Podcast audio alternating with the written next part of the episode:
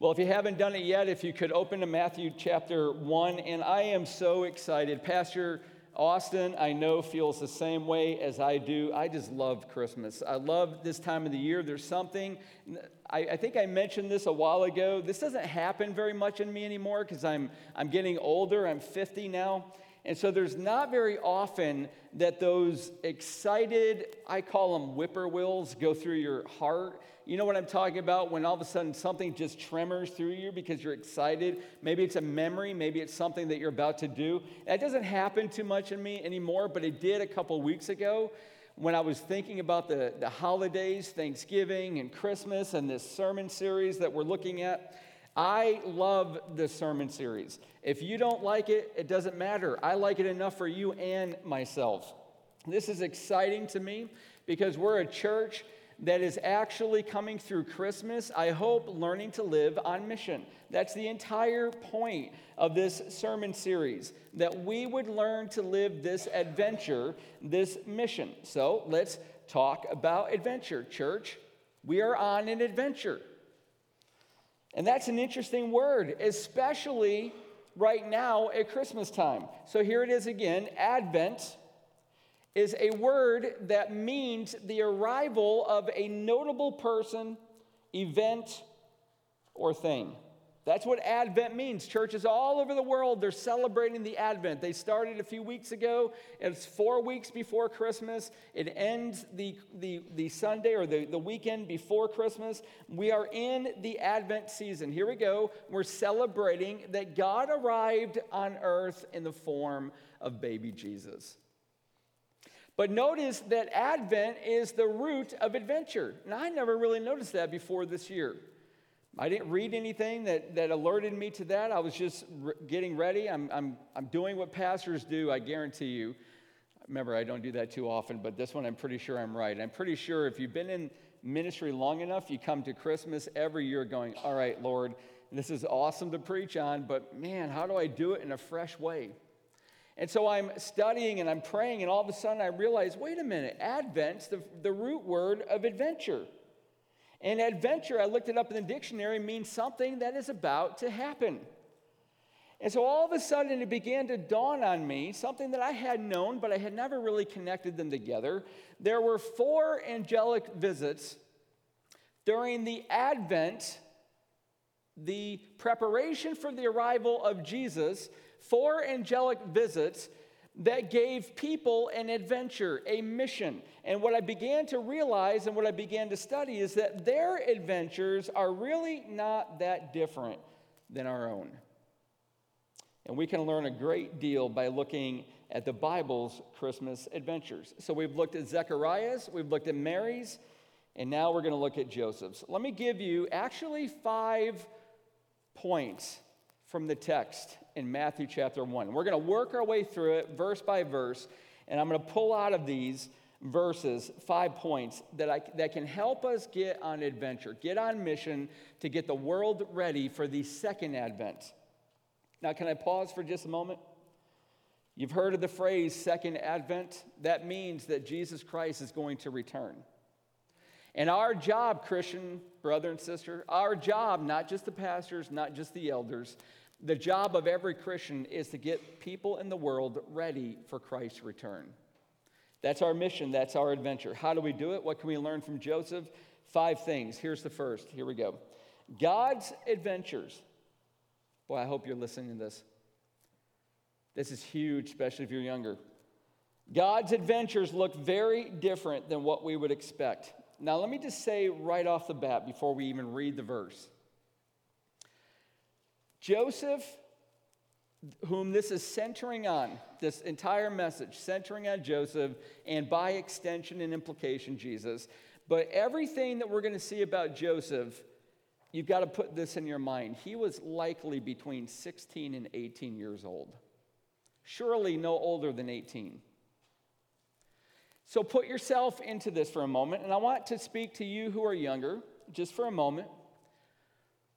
God wants to do extraordinary things through you, and your age is not limiting him. Are you hearing that? And I want you to hear that by faith. It doesn't matter if you're 15, 10, 20, 30. By the way, it doesn't matter if you're 80 or 90. But your age is not ever a limit to what God could do through you. The adventures that He is going to call you to live, your age is never an obstacle. You can never use age as a reason for not doing what God is going to ask you to do and not doing what He's going to enable you to do. So get that in your mind before we even start looking at the scriptures. Joseph is no more than 18, likely between 16 and 18. Here we go, verse 18. Now, the birth of Jesus Christ took place in this way. We got to get our bearings. Let's just pause for a moment, get the context. Last week, Mary's Christmas adventure, we saw that she and Joseph were betrothed. Now, let me give you a little backdrop on that, a little bit more than I did last week. Israel had three phases in marriage. Three. The first one, not surprisingly, is engagement. And that's arranged, surprisingly, by either the parents of the, of the guy and the girl or a professional matchmaker. They use these in Israel. They use them because sometimes an objective person could do a little bit better even than parents could in matching up a young girl with a young boy. Once engaged, the couple entered the second phase. I told you there's three. The second phase is called betrothal. It's a little bit what we call engagement. It's a little bit, as you're going to see, more legal and more stiff. It lasts one year almost always, sometimes six months, but anytime in between six months and a year. And, and the betrothed couple was known as husband and wife. Now you got to get this, you ready? We just had somebody in our church get engaged even a week ago. So they really need to listen to this, especially at what I'm about to tell you. They're known as husband and wife, but there is no physical contact.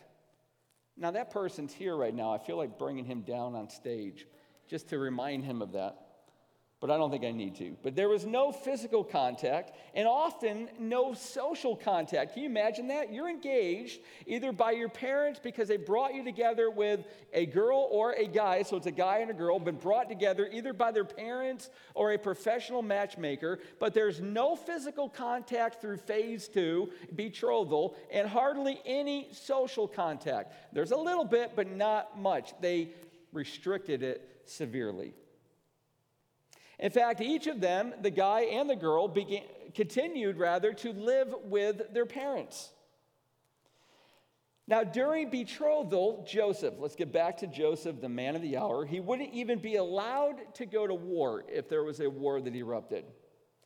Betrothed men weren't allowed to enter a battle. It was considered a travesty to die from your, between your engagement and your marriage so they would be protected from any possible injury in battle. They wanted him to live to see the day of his wedding. So beautifully did the Jewish people consider marriage. It's in this second phase of marriage that we find Joseph and Mary. At the end of the betrothal period was the third phase, of course, the wedding. Now, listen to this. If you're going to get married, you may want to know this. Weddings often lasted seven days in Israel. Seven days. They were incredibly joyful. With a great many guests, they wanted whole communities, if the town was small enough, to, en- to join into the festivities. Therefore, now listen, this is key, they were very expensive. Weddings were incredibly expensive. So, to try to help with the expense, paid for by the bride's family, particularly the bride's father, the groom's father, the groom's parents had to give the bride's parents a dowry. The dowry had a lot of reasons, had a lot of purposes. It was a payment for the groom's family at the point of betrothal. It was paid either in goods or services, often animals, sometimes monies, sometimes promises of service. The dowry was, and this is interesting, this is important, it was a kind of life insurance for the, li- for the wife in case the husband dies. Now, this is really interesting, and this is going to have implications in our story. It was also divorce insurance because the husband gave up the dowry if he divorced his wife during the betrothal period. But now Joseph, back to the text, discovers that his betrothed wife was pregnant, a baby conceived by the Holy Spirit. Who is going to believe her story? Her story is that she has been pure and remains pure to her husband, faithful to her husband. Who would believe that? In fact, let me make a case for why it was even a little bit more difficult for Mary to prove that because her name has a really interesting meaning. It's taken from Miriam, Mary is. It's a very common Jewish name, has a negative connotation. It means in the Greek rebelliousness. So I want you to know that, and if you've got your Bibles with you, it might not be a bad idea to underline Mary's name, put it out into the margin rebelliousness. That's what her name means, taken from Miriam, who rebelled against her brother Moses, and God gave her leprosy, later healed her. So imagine, now listen, get yourself in the story. You can't read the Word of God from a mile away. You can't read it as if it's something that only happened 2,000 years ago. You got to get back into the text and you got to put yourself into the situation. So I want you to imagine the gossip. I want you to imagine the whispers of all of the town of Nazareth. I told you last week, maybe 300 people in that town. They're all learning because you know how small towns are. They're all learning that she's pregnant, but not yet married. She's betrothed and they're looking at her as living up to, or maybe even better put, living down to her namesake, rebelliousness.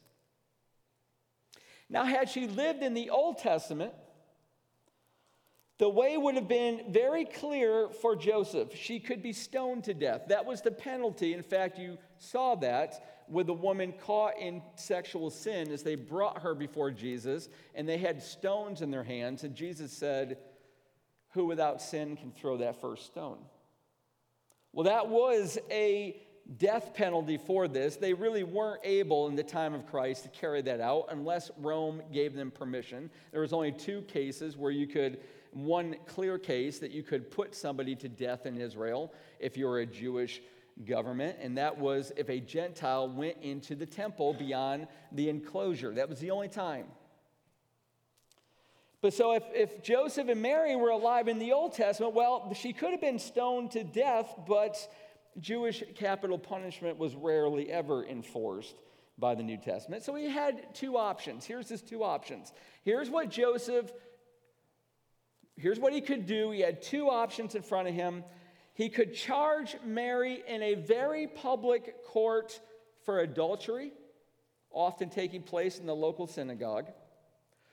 That's option number one. It'd be public, humiliating, and shameful. Or, second option, he could take Mary with him before witnesses and write out and pay for a private bill of divorce, which is be he and Mary, probably family members, as the witnesses.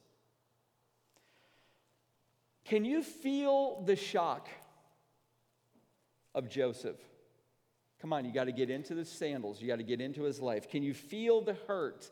Can you feel the anger, the embarrassment that he had to have had? Mary, she tells him in the little social contact that she has available, she tells him about the angel Gabriel. She tells him what the angel said. She insists that she did not have any action of unfaithfulness, that this baby was from God, pregnant from God. But listen, nothing like this had ever happened before. and It's never going to happen again. And Joseph could not get his mind around it. Now, for a moment, settle in your mind, brother and sister, this fact. We cannot plan out the adventures that God has for us. You cannot lay out your life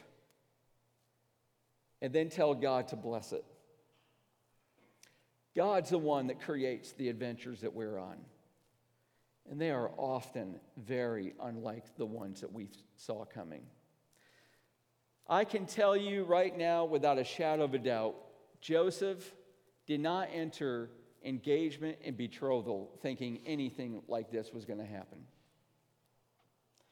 And all of us make plans. All of us order our lives. Listen, you do it, I do it. That's the way life is lived. It's okay to do that. But when God sets us on his adventures, listen, there's always going to be detours, there's always going to be intersections that we will never see coming. And when we get to them, when we get to those detours, when we get to those intersections, they're going to bring about what we're going to see in the very next point. This is your future, I'm promising you. Now, I've made a few promises today. This one's going to bear out. Point number two God's adventures create crises of faith. Brother and sister, I'm telling you, this is coming. God will call you to something that you never saw coming, and when it comes, it's going to create for a time a crisis. And that crisis is going to center on your faith. Verse 19. And her husband Joseph, being a just man and unwilling to put her to shame, resolved to divorce her quietly. The Bible lets us know a lot about Joseph in this little statement. He's a just man, he was righteous. He was right before God. He put his faith in God. You cannot be a righteous, just man or just woman without putting your faith in God. He loved to be obedient. God was a priority. The law was his authority. This is Joseph. He has impeccable character. He's a kind and godly man. He's and a publicly and publicly humiliating and shaming Mary was something he could not do, he would not do. For Joseph, the path through this unforeseen, terrible circumstance seemed to be clear divorce. So he made up his mind to do so quietly. And by the way, that's a word that means privately. That's another one you might want to put in your margin privately. Remember, he had two options one was a public court of shame, the other one was a private bill of divorce in front of witnesses. He chose the latter. It was a private, quiet divorce. Now, look what happens, verse 20. But as he considered these things, now our, our translations, let me stop for a second. Our translations tone that word down. It's a terrible translation. It makes it appear as if Joseph is sitting in his private study, calmly, rationally thinking about what to do. That's not what this word means. It means angry, passionate reasoning that comes from a spirit that is aroused. He is furious. He is perplexed. He is confused. His dreams have shattered. His world has fallen apart. He doesn't know what to do. The only thing he knows he cannot do is shame the woman that he loves. He will privately divorce her. He's considering this. And I wouldn't blame him.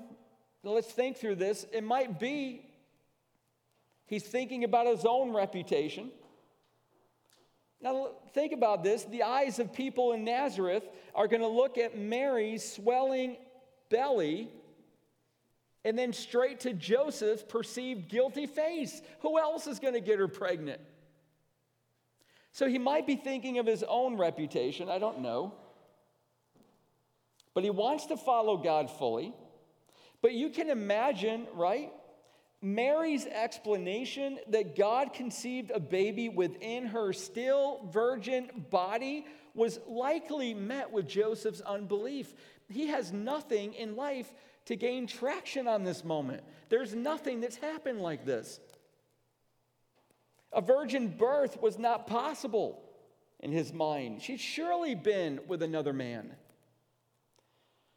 And by the way, nothing has changed today that there is an impossibility about the virgin birth. You know, for the doctrine of the virgin birth of Christ is doubted by many. You know, they took a poll of Protestant students who were studying for the ministry. Now, you get the context of this poll? These weren't liberal scholars, these weren't people off the street in New York or in Manhattan. These were people who were studying to be pastors in a Protestant seminary, and they found that 56% of those students rejected the belief that Jesus was born of a virgin. 56%. Now, if I went privately to each of you and asked you, come on, just give it to me honest, give it to me straight. Do you really believe that Jesus was born to a virgin? I'm pretty sure not everybody, even in here, would say yes. Well, let's get back to Joseph. He's full of anguish. He's in emotional overload. It seems he just shut down. Haven't you ever done that? Have you ever had something so emotionally overburdening you that you get you, you actually get drowsy and you go to sleep? And this seems to be what happened to Joseph. He falls asleep. God sends him help in his time of crisis. Verse 20. While he considered these things, behold, an angel of the Lord appeared to him in a dream, saying, Joseph, Son of David, do not fear to take Mary as your wife, for that which is conceived in her is from the Holy Spirit. So there might be some in here now, let's just, let's just really think through this, who either do not believe that Christ was born of a virgin, or you've decided it's above your pay grade theologically, so you just don't think about it.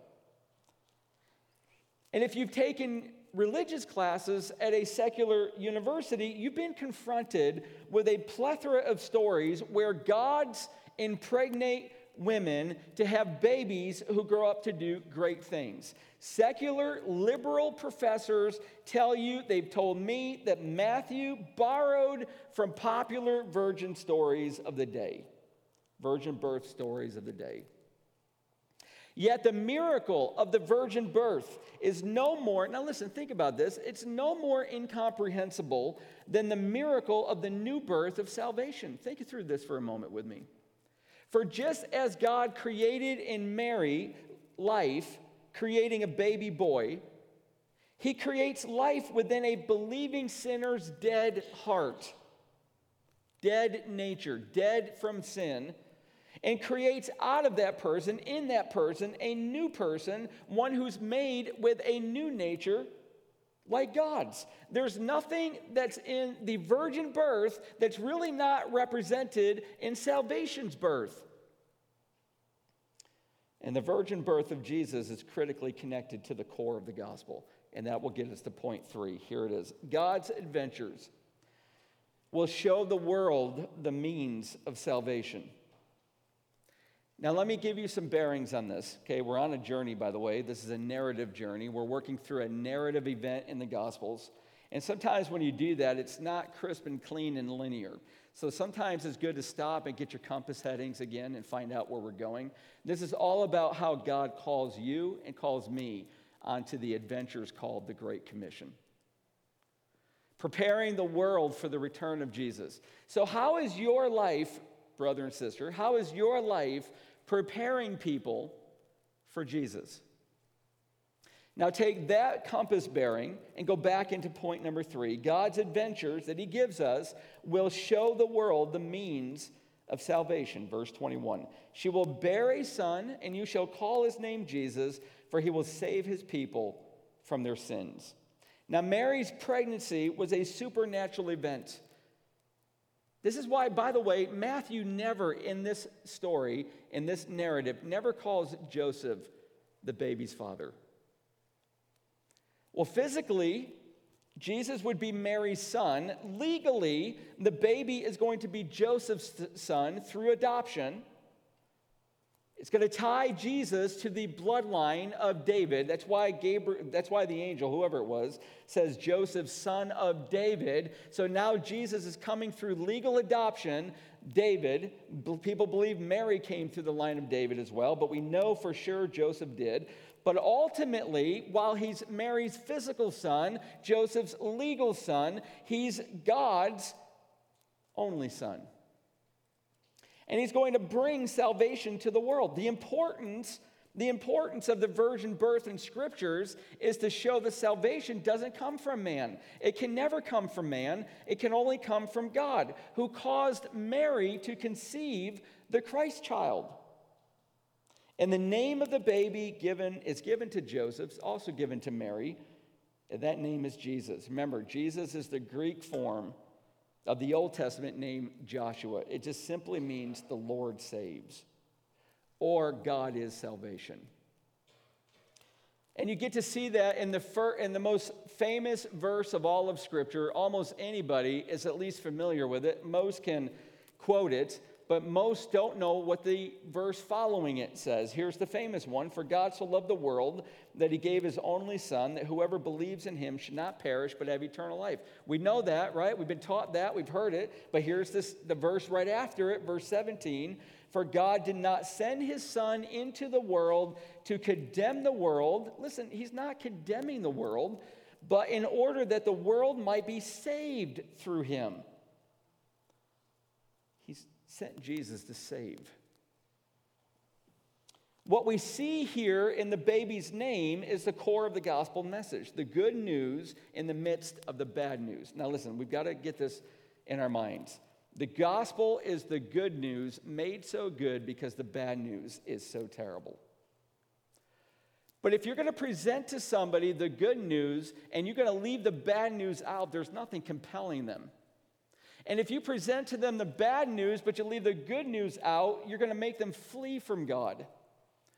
The gospel always has to have this together, and the angel is going to do the same exact thing. Look what he says. The good news from the angel is Jesus will save his people. That's the good news. By the way, you know what save means? This is important.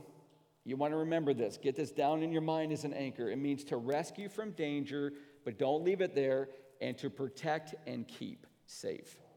So you got to rescue from danger, and then there's protection, and then there's keeping alive. That's what the word save means in the Greek. You've got to get all three of those nuances together, put them all in save, and you've got the good news of the gospel. The bad news is this Jesus is going to have to rescue his people, quote, from sin, from their sins, unquote.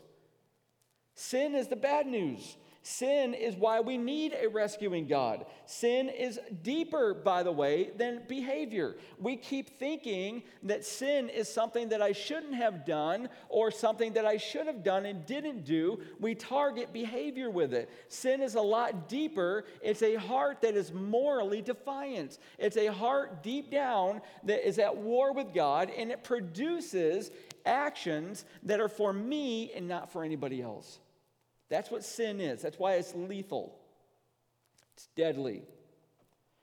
Sin is a heart full of desires and demands and selfishness, simply that is at war with God. Here we go. God told Adam and Eve they had everything to enjoy, but one single part of creation. They had all of creation, all of the Garden of Eden. There was only one aspect that they could not have. And if you're a parent, you're thinking, well, God, that's your first mistake, meaning it respectfully, but you never tell a child what they cannot do, right? That's what we know as parents. Well, God has the right to do that. And God knows the danger if they ate from the tree of the knowledge of good and evil. So he says, Listen, you got everything but one tree's fruit. Don't eat from that.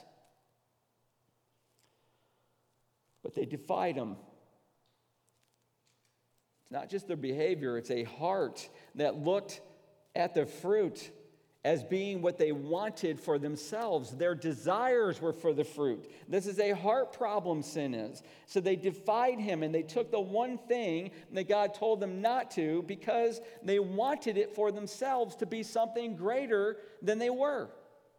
That's idolatry.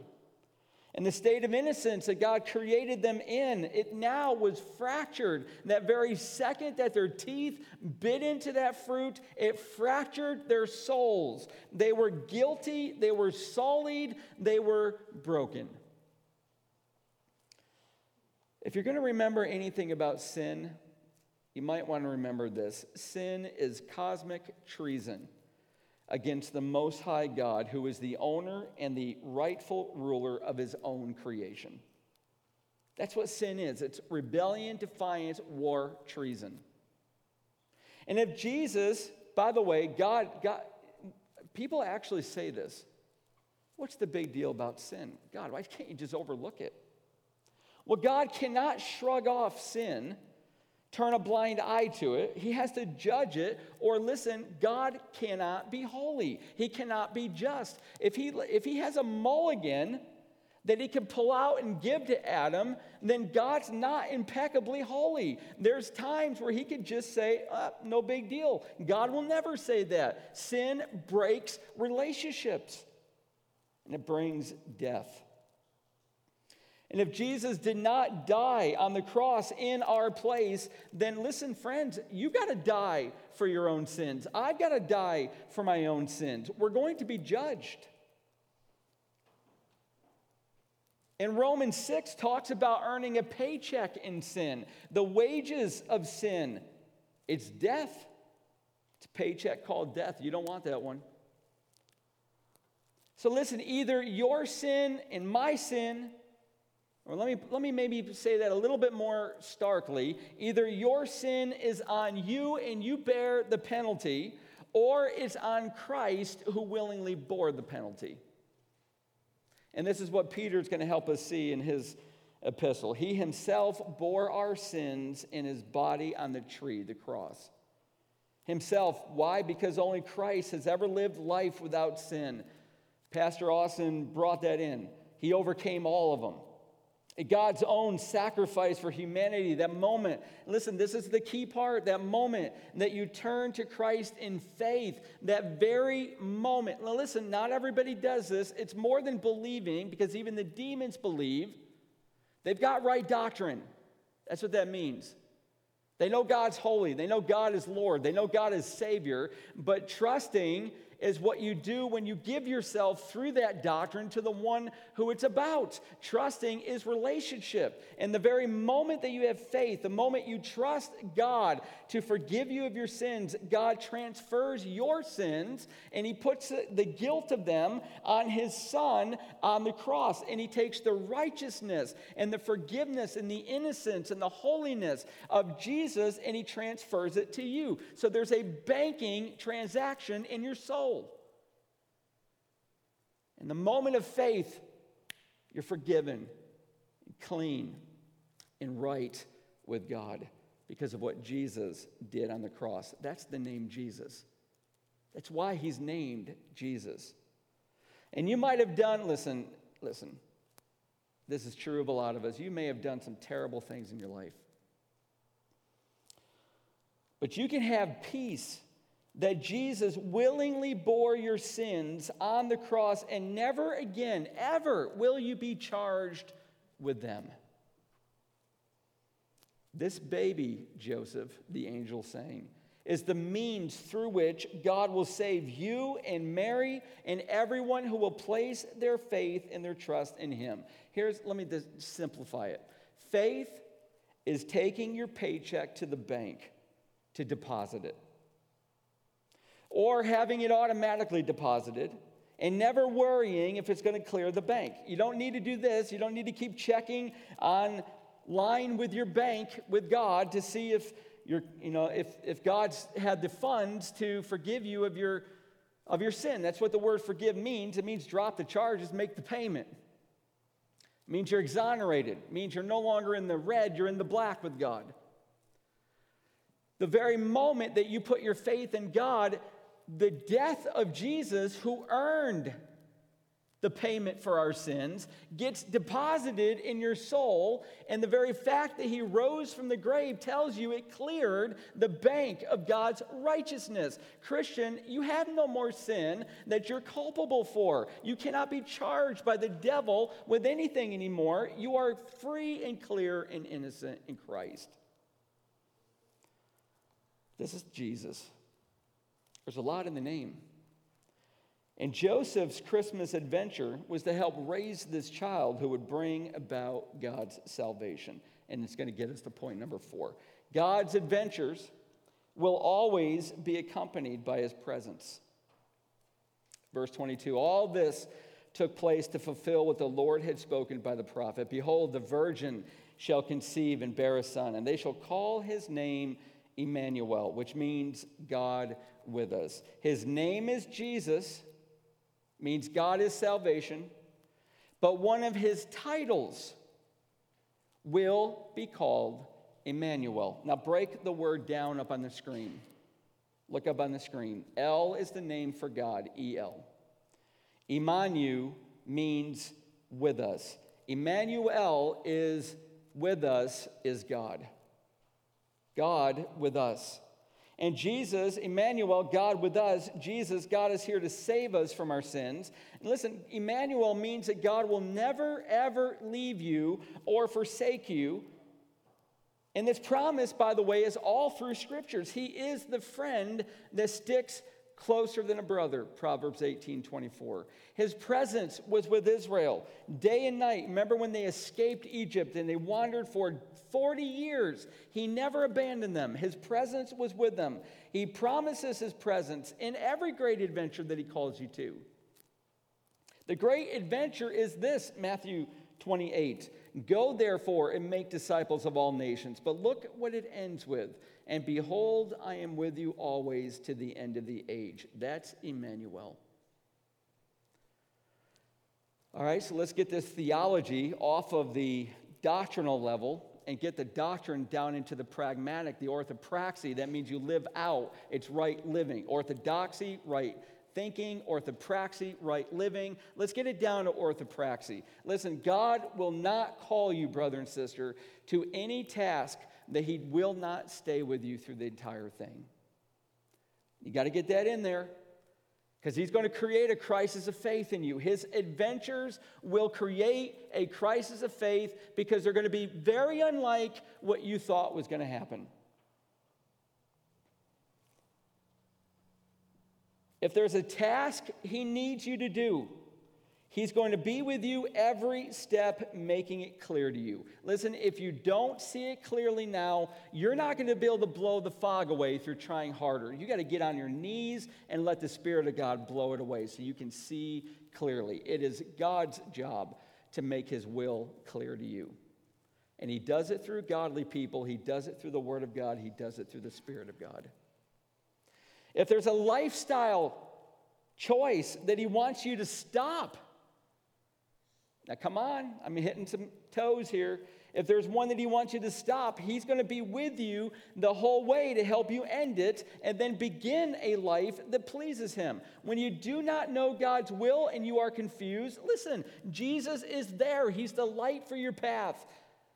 When you're hurting, he's there. He's there as the balm of Gilead. It's one of the titles for him. He's bringing healing to your soul. When your faith is failing, Jesus is there as the author and the perfecter of your faith. He is Emmanuel, God with us. There's only one right response to this truth, and that's the final point, point five. God's adventures are to be immediately obeyed. Now, this is a theme that if you've been here now through this, the third of these sermons in this series, this is a theme that you keep seeing. When God issues his call to adventures to prepare the world for Christ, you must obey them immediately. The only right response to the call of God with his adventures is obedience. What explanation could Joseph have concluded other than Mary was unfaithful to him? I mean, guess who the most likely candidate was that got her pregnant? So now his reputation's sullied. His reputation is threatened. She's ruined his dreams, sullied, dirtied his name, but now he has a command from an angel to marry her with an explanation that God is the one who conceived this child in her belly. What does he do? Verse 24. When Joseph woke from sleep, he did as the angel of the Lord commanded him. He took his wife, but knew her not until she had given birth to a son, and he called his name Jesus. Now you got to get the order. He woke up and did. The very moment that God made it clear, he acted on it in obedience. He did what the angel of the Lord commanded him. The angel of Kyrios, the New Testament term for the Yahweh of the Old Testament.